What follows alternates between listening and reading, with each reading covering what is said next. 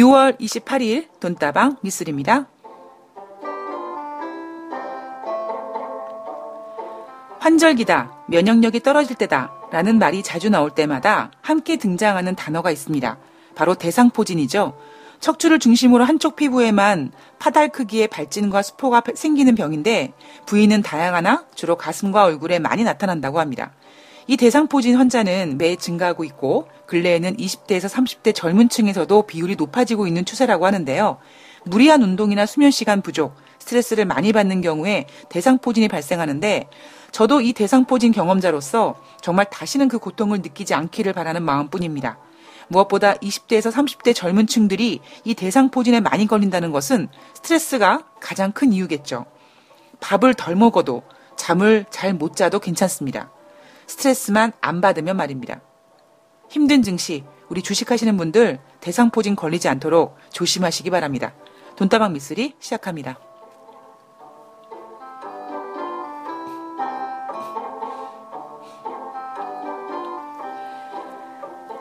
네, 6월 28일 목요일 돈다방 미쓰리 시작하겠습니다. 예, 제가 방송에서 이 대상포진이라는 이야기를 좀 종종 하게 되는데요. 어, 저는 대상포진이라는 단어를 언제 처음 듣게 됐냐면 중학교 3학년 이전이었던 것 같아요. 그러니까 정확히 언제인지는 제가 기억을 하진 못하는데 어, 저희 가족이 서울에서 살다가 제가 중학교 3학년 될 때 인천으로 이사를 갔었거든요. 그러니까 이제 서울에 살 땐 한옥에서 살았으니까 그 한옥에서 어 그 일어났던 일이, 일이기 때문에 아마 중3 이전이었겠죠. 우리 할머니께서 이제 대상포진에 걸리셔가지고 할머니는 이제 가슴 쪽에 정말 띠 모양으로 스포가 생겼는데 그때는 대상포진이라는 병이 그렇게 보편화되지 않은 상태여서 어 처음에는 이제 할머니께서 그게 피부병인 줄 알고 어, 거기다 막 연고도 바르시고, 막 아스피린도 바르시고, 막 호랑이 약도 바르시고 그랬던 기억이 나는데요. 근데 이제 문제는 단순히 이 피부염이 아니라 너무나 이제 고통을 많이 느끼셔서 막 우셨거든요. 너무나 아프다고. 그래서 이제 결국, 어, 참 우리 할머니께서도 아프면 그렇게 병원에 바로바로 바로 가시는 스타일이 아니어서 끙끙 앓으시다가 이제 어쩔 수 없이 병원에 가야겠다. 그러고 이제 병원을 다녀오셨는데 이제 의 선생님께서 어, 대상포진이다. 라는 말씀을 하셨고, 그리고 그때는 어떤 특별한 약이 없어서 그냥 진통제만, 어, 받아오셨었거든요. 음, 근데, 어, 저는 그때 어떤 생각이 들었냐면, 어, 할머니가 대상포진이라는 병에 걸리셨어. 근데, 아프시대. 근데 그 느낌이 아마 지금 같으면 어, 제가 어떻게 그 아픔을 이렇게 좀, 좀 더 나누고 이럴 수 있는데, 어리기도 했었고, 어, 제가 대상포진을 겪어보지 않다 보니까, 그 고통을 잘 이해를 못 하다 보니까, 그냥, 그렇게 무관심했던 것 같아요. 예. 어, 그렇게, 어찌 보면은 대상포진에 걸리면은 좀 쉬셔야 되는데, 여전히 할머니는 이제 대상포진 걸리신 상태에서 이제 저를 돌봐주시고, 뭐 저 학교 보내주시고, 이제 도시락 싸주시고 그러셨는데, 참 그거 생각하면은 아 우리 할머니가 정말 그때 아프셨겠구나라는 생각에 되게 미안한 마음이 좀 많이 들고요. 어, 몇 년 전에 제가 이제 대상포진을 걸렸을 때는 어, 저에 관련된 대상포진은 제가 지금도 잊지 못하는 날짜가 8월 15일이거든요. 그러니까 저만 그런지 모르겠습니다만 대부분 대상포진 환자분들께서 아마 처음에 내가 이게 대상포진이다라고 처음부터 느끼시는 분들은 별로 없으실 것 같아요. 저 같은 경우는 이 수포가 생기기 전에 엄청난 오한과 고열에 시달렸거든요. 그날이 바로 8월 15일 광복절이었습니다. 그래서 제가 왜 기억하냐면 그 무더운 날에 너무나 오한에 막 제가 벌벌벌벌벌 떨어서 막 이제 혼자서 아프니까 그 전기장판을 꾸역꾸역 꺼내가지고 전기장판을 틀어놓고 거기서 이제 이불 뒤집어 쓰고 쪼그리고 엎드려가지고 끙끙 앓았던 것 같아요. 그러니까 너무 몸이 막 근육통이 오고 열이 나니까 똑바로 누워있지를 못하고 이렇게 구부리고 엎드리고 있어가지고 끙끙 앓았던 기억이 있거든요. 참 무식하게 그냥 병원에 가면 되는 거였는데 어, 뭐 핑계를 대자면 병원에 갈 약간 기력도 없을 정도였고 단순히 그냥 아 몸살이 약간 심하게 걸렸구나라고 생각이 들어서 집에 있었던 뭐 몸살약을 예, 비상약을 그냥 먹고 땀을 좀 쭉 뺐던 기억이 납니다. 그래서 한 제 기억으로 한 72시간 정도 그렇게 알았던 기억이 나는데 그 이후에 이제 수포가 생겼거든요. 뭐 그나마 감사하게도 얼굴에 수포가 생기지 않아서 다행이긴 한데 저 같은 경우 이제 척추를 건드리다 보니까 걸음을 걷지 못했고 한 거의 한 달 정도 가까운 시간 동안에 이제 걸음을 걷지 못하고 뭐 집행이 같은 거를 짓는다든가. 그리고 어 이렇게 천천히 정말 이렇게 저 제가 살고 있는 오피스텔 옆에 큰 병원이 좀 있어가지고 가끔씩 이렇게 환자분들께서 아침에 산책하시려고 예, 좀 걸으시려고 이렇게 내려오셔서 걸으시는데 진짜 천천히 걸으시잖아요. 이렇게 다리 편찮으신 분들은 그러니까 그렇게 천천히 제가 걸으면서 예, 뭐 나름대로 혼자서 재활 훈련을 했는데 이제 문제는 이게 이제 그뭐 버스를 탄다 그랬을 때 다리를 들고 그 버스 계단에 올라가지를 못했었었거든요. 그래서 야 내가 정말 어, 이렇게 평생 걸음을 못 걷나 보다. 어떻게 하지? 어떻게 살지? 막 앞이 막막하고. 그리고 왜 제가 가장 불쌍한데 왜 그렇게 행운이가 불쌍한지 모르겠고 하여튼 그래서 어 하여튼 그런 시간들이 있었습니다. 그러다가 이제 어 그렇게 재활 훈련을 하고 예 그리고 어 제가 혼자서 이제 버스를 타고 그 계단을 올라가는 순간에 와 너무나 정말 감사하고 너무나 고맙고 와 진짜 어 나 정말 앞으로 정말 착하게 살겠습니다라고 막 이 큰 소리로 소리를 내서 얘기를 할 정도로 너무나 그때 감동적인 순간이었었거든요. 예. 그래서 아, 지금도 가끔씩 이제 컨디션이 좀 안 좋을 때는 그 스포가 다시 올라오긴 하더라고요.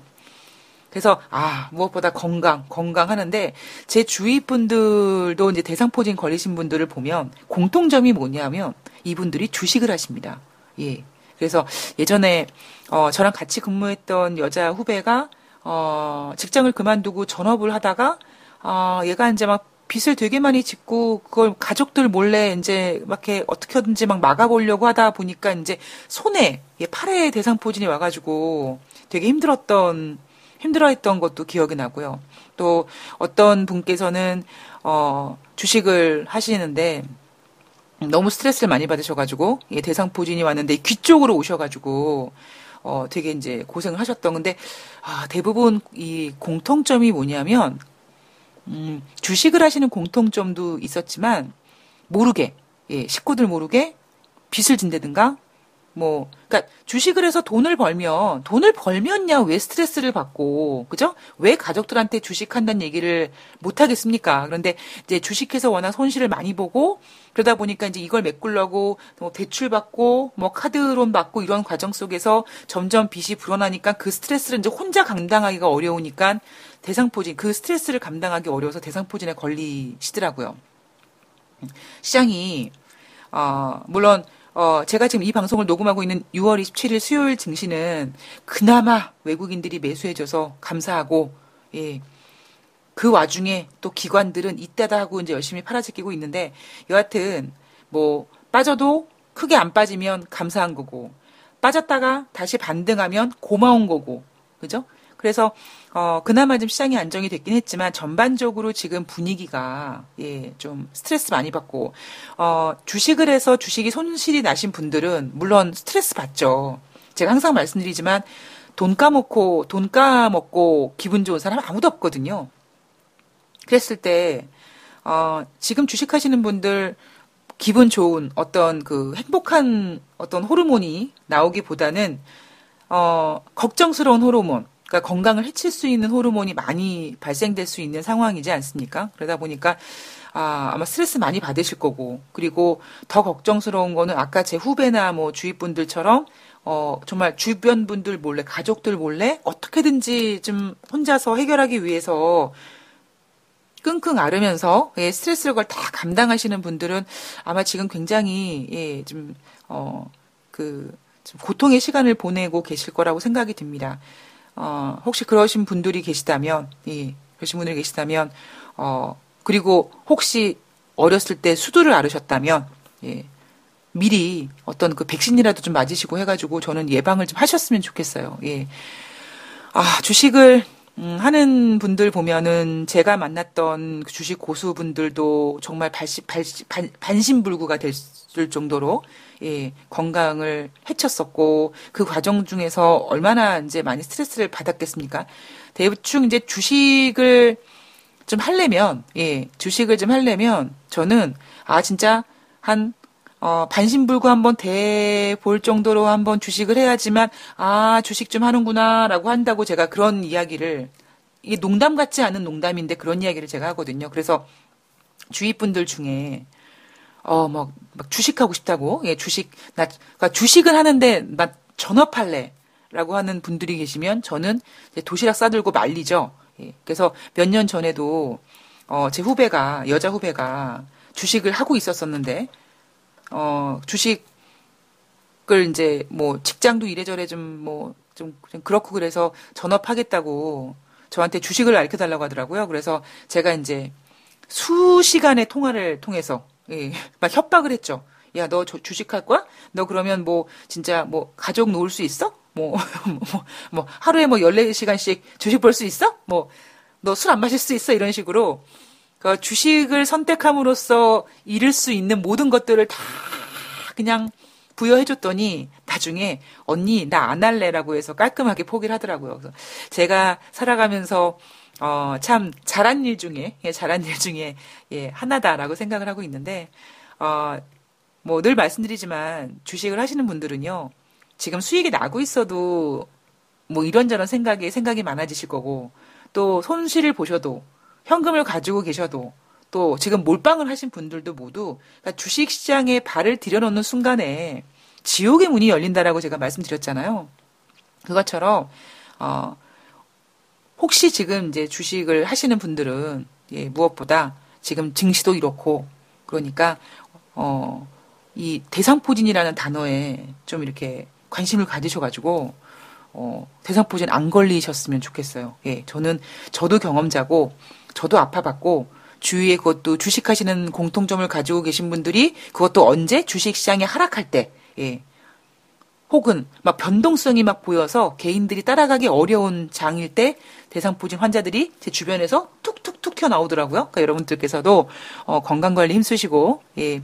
물론 돈도 중요하지만 그 돈을 벌기 위해서는 건강한 몸이 더 중요하지 않을까. 예. 저는 그래서 요즘에 뭐 다 집어치우고 그냥 뭐 그냥 건강이 최고다. 무슨 노인네처럼 아침마다 식사한 다음에 진짜 한 주먹씩 영양제를 챙겨 먹거든요.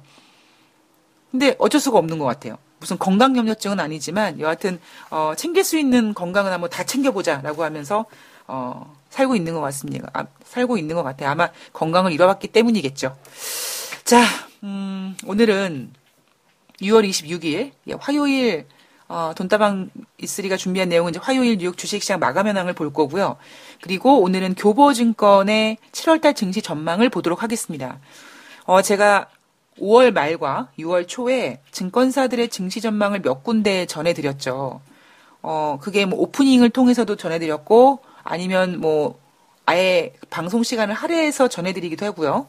그리고 잠깐 잠깐 이렇게 해드린 것도 해서 제 기억으로는 아마 지난번에 여섯 군데 정도 증시 전망을 전해드린 걸로 기억이 나고 있는데, 음, 제 기억이 맞다면 제가 기억하고 있는 건 뭐냐면 지난달에 6월달 증시 전망을 할 때 교보증권에서 내놓은 어떠한 그 비전, 비전이라기보다 어떤 전망은 이런 거였었거든요. 어, 좀 좀 이렇게 조심해야 된다. 신중해야 된다. 어, 약간 이런 식으로 약간 보수적인 관점으로 어, 주식시장을 6월달 증시를 전망했었거든요. 그래서 어, 증권사들 증시 전망 중에 교보증권이 그나마 좀 이렇게 증시 전망을 빨리 내놓는 것도 있고, 그리고 뭐 항상 말씀드리지만 교보증권의 어떤 그 이 월간 보고서는 마치 한 편의 책을 읽는 것 같은 예, 그런 약간 문학적인 어떤 그런 색깔도 있기 때문에 저는 교보증권의 보고서를 보는 거를 되게 좋아하거든요. 그래서 그런데 이제 5월 말에 교보증권에서 제시한 6월달 증시 전망은 좀 신중해야 된다라는 이야기를 해줬고, 어, 그래서 저는 이번에 과연 7월 달에 교보증권은 어떤 생각을 꿈꾸는가가 너무나 궁금했었거든요. 그래서 제가 오늘은 교보증권의 7월 달 증시 전망을 예전에 제가 증시 전망 했던 것처럼 좀 짜임새 있게 예, 뭐 번호도 매겨가면서 예, 좀 이렇게 비중 있게 한번 다뤄보도록 하겠습니다. 자, 우선 6월 26일 화요일 뉴욕 주식시장 마감 현황을 봐야겠죠. 아, 주식하시는 대부분 우리 투자자들은 아침에 일어나면 뭐 스마트폰을 키시든 아니면 TV를 키시든 경제 방송을 트시든 해서 가만히 있어봐. 뉴욕 증시가 어떻게 끝났나라는 걸 아마 가장 먼저 체크하시지 않을까 싶습니다. 다우지수가 0.1% 상승해서 24,283포인트, 나스닥이 0.4% 상승해서 2 7,561포인트, S&P 500이 0.2% 상승해서 2,723포인트로 끝났습니다. 어, 이날 주식시장은요, 어, 뭐 특별하게 나온 이야기도 없고, 특별한 악재도 없고요. 그냥 6월 25일 월요일 날 3대 지수가 2에서 3%씩 많이 하락했으니까 거기에 거기에 따른 뭔가 기술적인 반등세라고도 평가할 수 있고 또 한편으로는 어 반등은 그러니까 반 관망을 하는데 어떤 뭐 큰 어떤 재료라든가 이런 게 나오지 않아서 조금 지켜보는 상황 속에서 야 어차피 지켜볼 건데 그냥 저가 매수해서 좀 일단 지수나 좀 받쳐놓고 지켜보자라는 식의 어떠한 그 상황이 벌어졌던 것 같습니다. 그래서 시장에서는 뉴욕 증시가 소폭 상승했고 그 상승한 이후로는 뭐 전날 급락세에 따른 반등세다 그리고 관망세다라는 이야기가 대부분 많이 실렸던 것 같습니다. 자, 어, 이날 달러 인덱스는 전일 대비 0.45% 올라서 94.72포인트로 마감했거든요. 그런데 어, 재미있었던 건 뭐냐면 제가 뉴욕 증시를 마감 현황을 이렇게 쭉 내용을 보면 뭐 달러는 뭐 보합세였다. 아니면 달러는 강세였다. 아니면 뭐 달, 이날 달러는 약세였다. 이런 표시를 쓰는데 6월 26일 화요일 뉴욕 주식시장에서는 달러가 반등했다라는 표현을 쓰더라고요. 그래서 어, 아 이날은 전반적으로 전반적으로 그냥 어, 전일 좀 너무 상황이 안 좋았으니까 일단 이렇게 좀 일단 뛰어보자 반등시켜 보자라는 말이 굉장히 너무나 자연스럽고 그다음에 많이 쓰고 싶었던 그런 단어가 아닌가 싶습니다. 어, 무역 갈등 고조에 반등했다. 뭐 이런 이야기로 예, 달러 반등을 표시하고 있고요.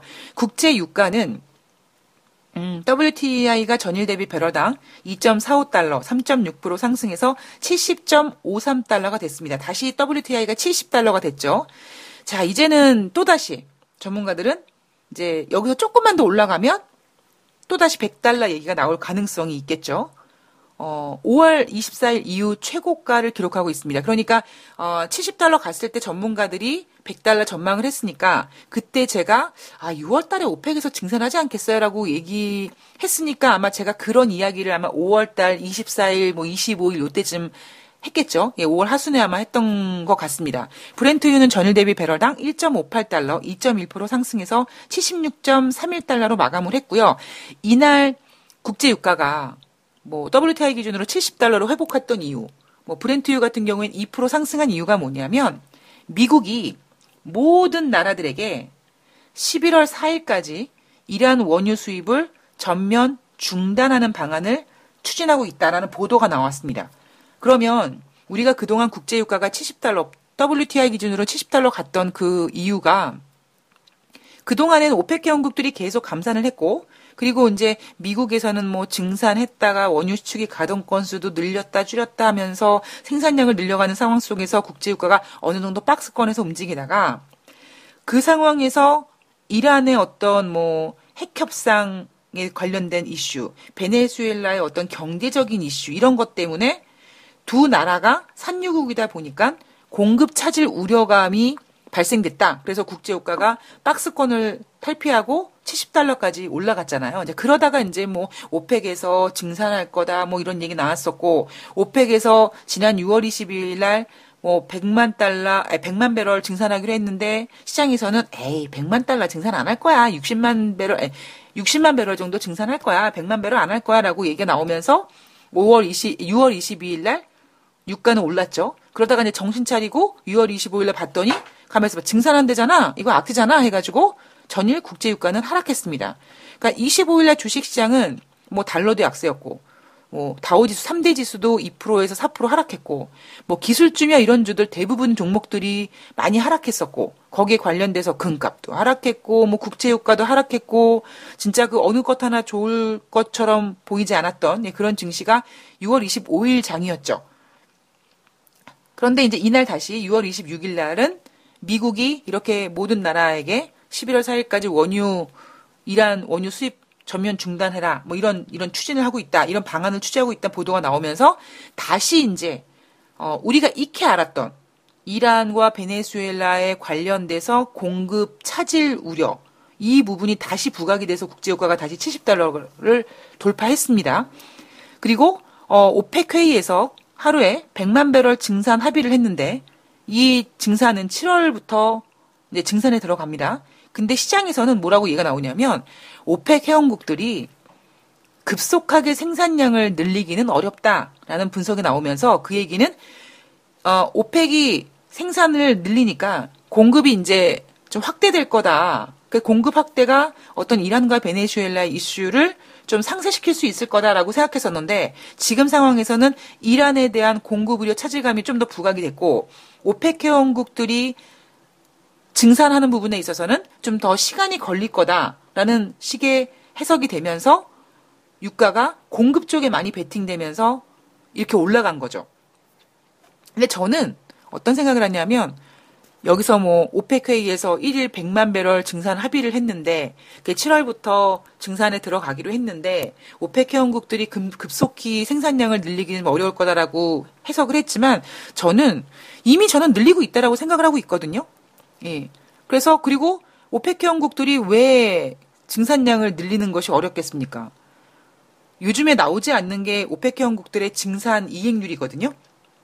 음, 뭐 작년만 해도 뭐 지금 뭐 매달 달 뭐 국제 에너지 기구 이런 데서 어떤 지표가 나오면서 뭐 지난달에 오펙 회원국들이 감산 합의 이행을 뭐 130%, 120%막 이렇게 그런 얘기가 나왔는데 요즘에는 그 이행률이 발표가 되지 않고 있잖아요. 그리고 뭐 굳이 이행률 이런 걸 따지지 않고라도 제가 산유국이라면 국제유가가 저렇게 올라가고 있는데 결국 우리 산유국이 지금 감산 합의를 감산을 한 이유가 국제유가가 좀 올라가는 좀 비싼 가격으로 팔 수 있는 그렇게 하기 위해서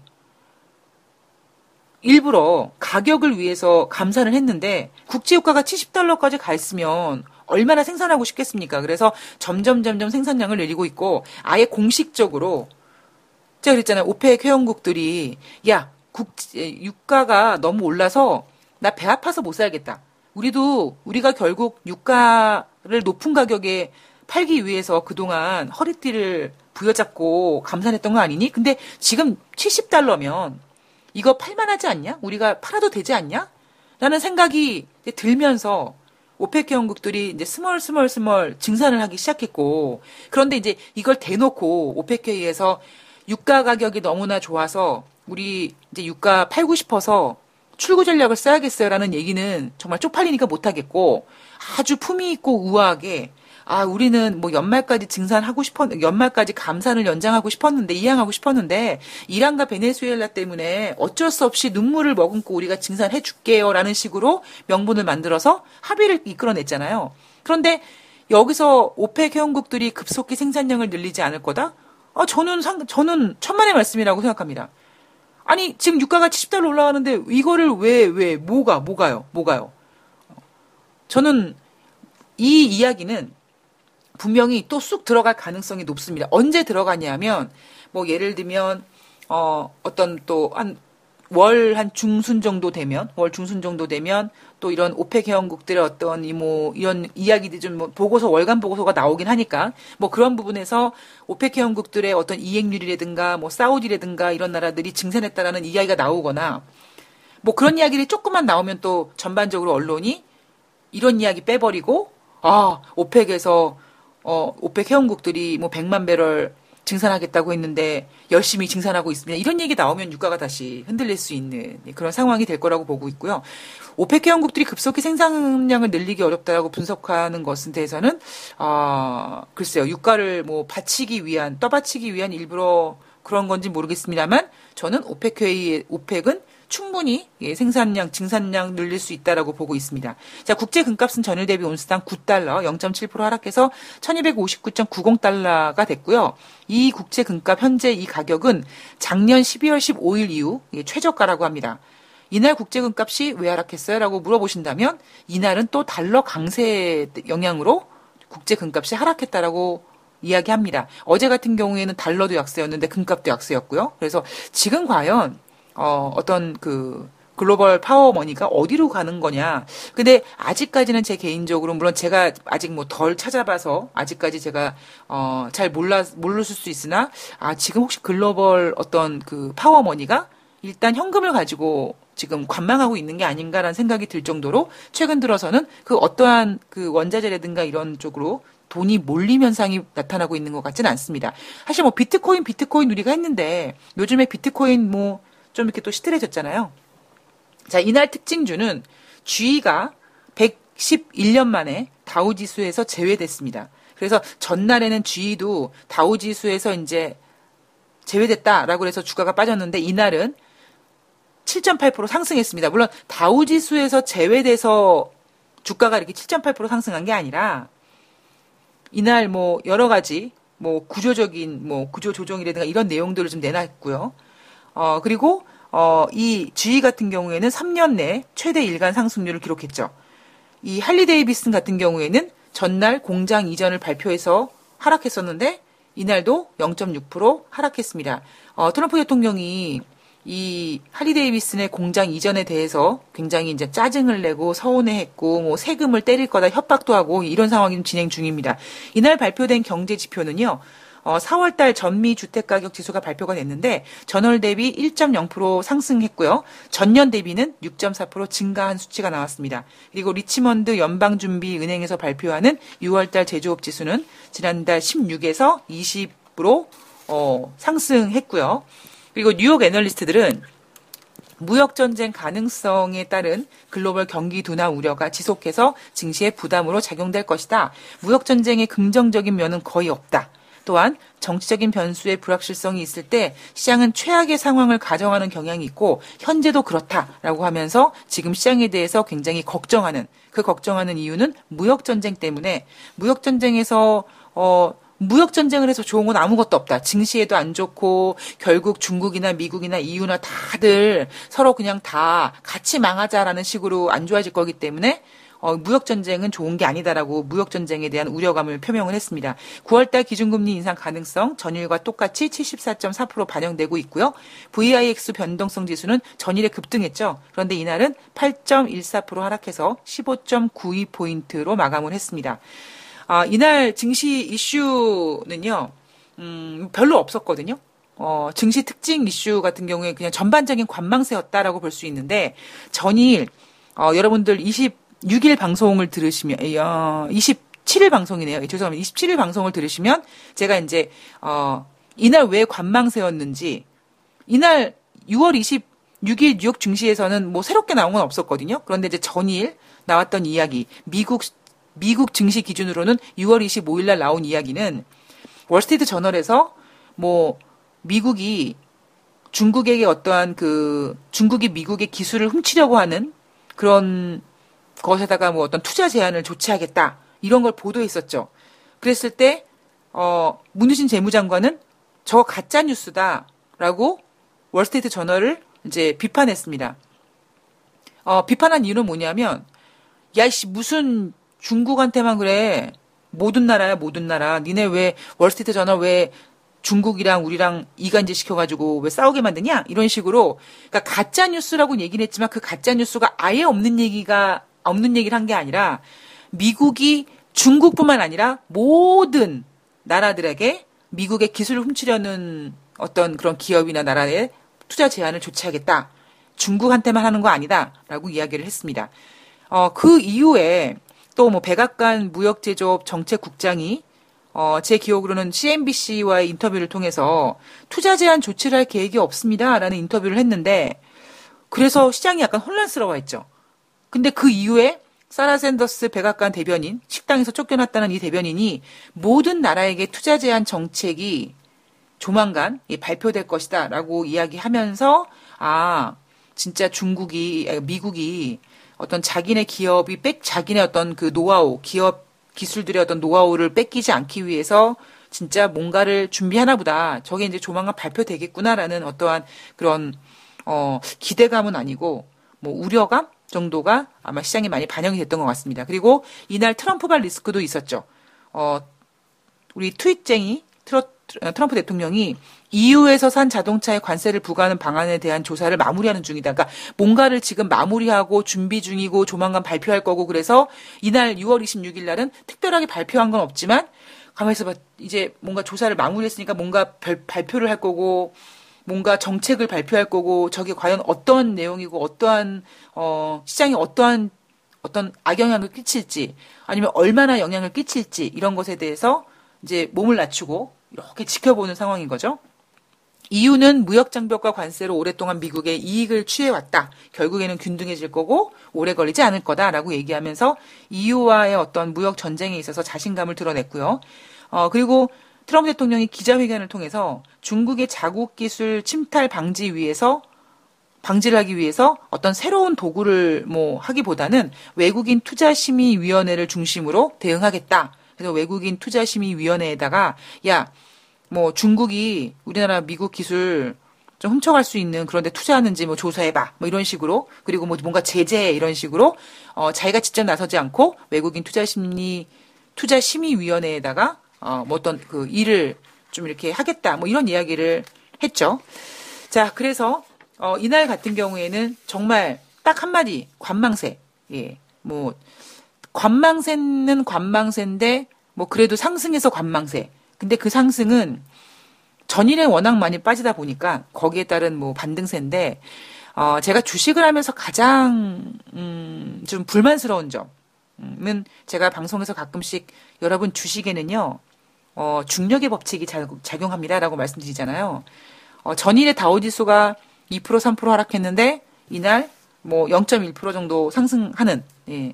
그리고 조금 더 올라가기 위해서는 그동안 빠졌을 때 팔지 못했던 그 매물들이 아주 촘촘히 층을 이렇게 다지고 있어서 그 매물을 뚫기가 굉장히 어렵다라는 그래서 제가 그런 거를 중력의 법칙을 작용한다라는 말씀을 드리면서 마치 비행기나 로켓가 지면에서 떠서 하늘로 날아가기까지 엄청난 에너지가 필요한 것처럼 시장이 다시 반등하고 그 반등에 반등하는 과정 속에서 매물을 뛰어넘고 이런 과정에서 필요한 거는 엄청난 모멘텀 아니면 엄청난 자금이거든요. 근데 지금 이러한 상황이 모멘텀이라든가 어떤 자금 여력이 크지 않다는 점. 그런 점이 2018년도 하반기에 뭐 앞서서 어제 그저께 방송인가요? 예, 그제 방송에서 말씀드렸던 것처럼 뭐 삼성증권이 코스피 예상 밴드 2018년도 하반기에 2800포인트까지 밴드를 정해놨을 때 이건 좀 불가능하지 않겠는가라고 제가 생각하는 이유가 바로 그런 부분입니다. 과연 하반기에 강력한 모멘텀 아니면 엄청난 자금 과연 이게 될지 부분에 있어서 예, 저는 좀 여전히 어, 궁금증, 예, 물음표를 달고 있습니다. 자, 2부에서는요, 예, 교보증권의 7월달 증시 전망, 어, 5월 말에 했던 6월달 증시 전망에서 교보증권이 좀 신중해야 된다. 신중론을 펼쳐줬고, 6월달 증시 뭐 빅 이벤트들이 많아서 대부분의 증권사들이 뭐 북미 정상회담은 불확실성 했지만 뭐 6월달 금리 인상은 이미 뭐 금리 인상이 하기로 했으니까 이미 뭐 알려진 악재고 뭐 그 이후에 어떤 정상회담이 잘 된다면 뭐 남북 경협이 잘 될 거고 뭐 이렇게 막 좋을 거라는 이야기들을 계속 했던 상황이기 때문에 어느 때보다도 교보증권의 6월달 증시 신중론이 굉장히 기억에 남는 네, 증시 전망이었는데 이번에 과연 그렇다면 교보증권은 7월 달에 어떻게 증시를 바라보고 있는지 한번 꼼꼼히 어, 물어보도록 하겠습니다. 자, 2부에서 뵐게요.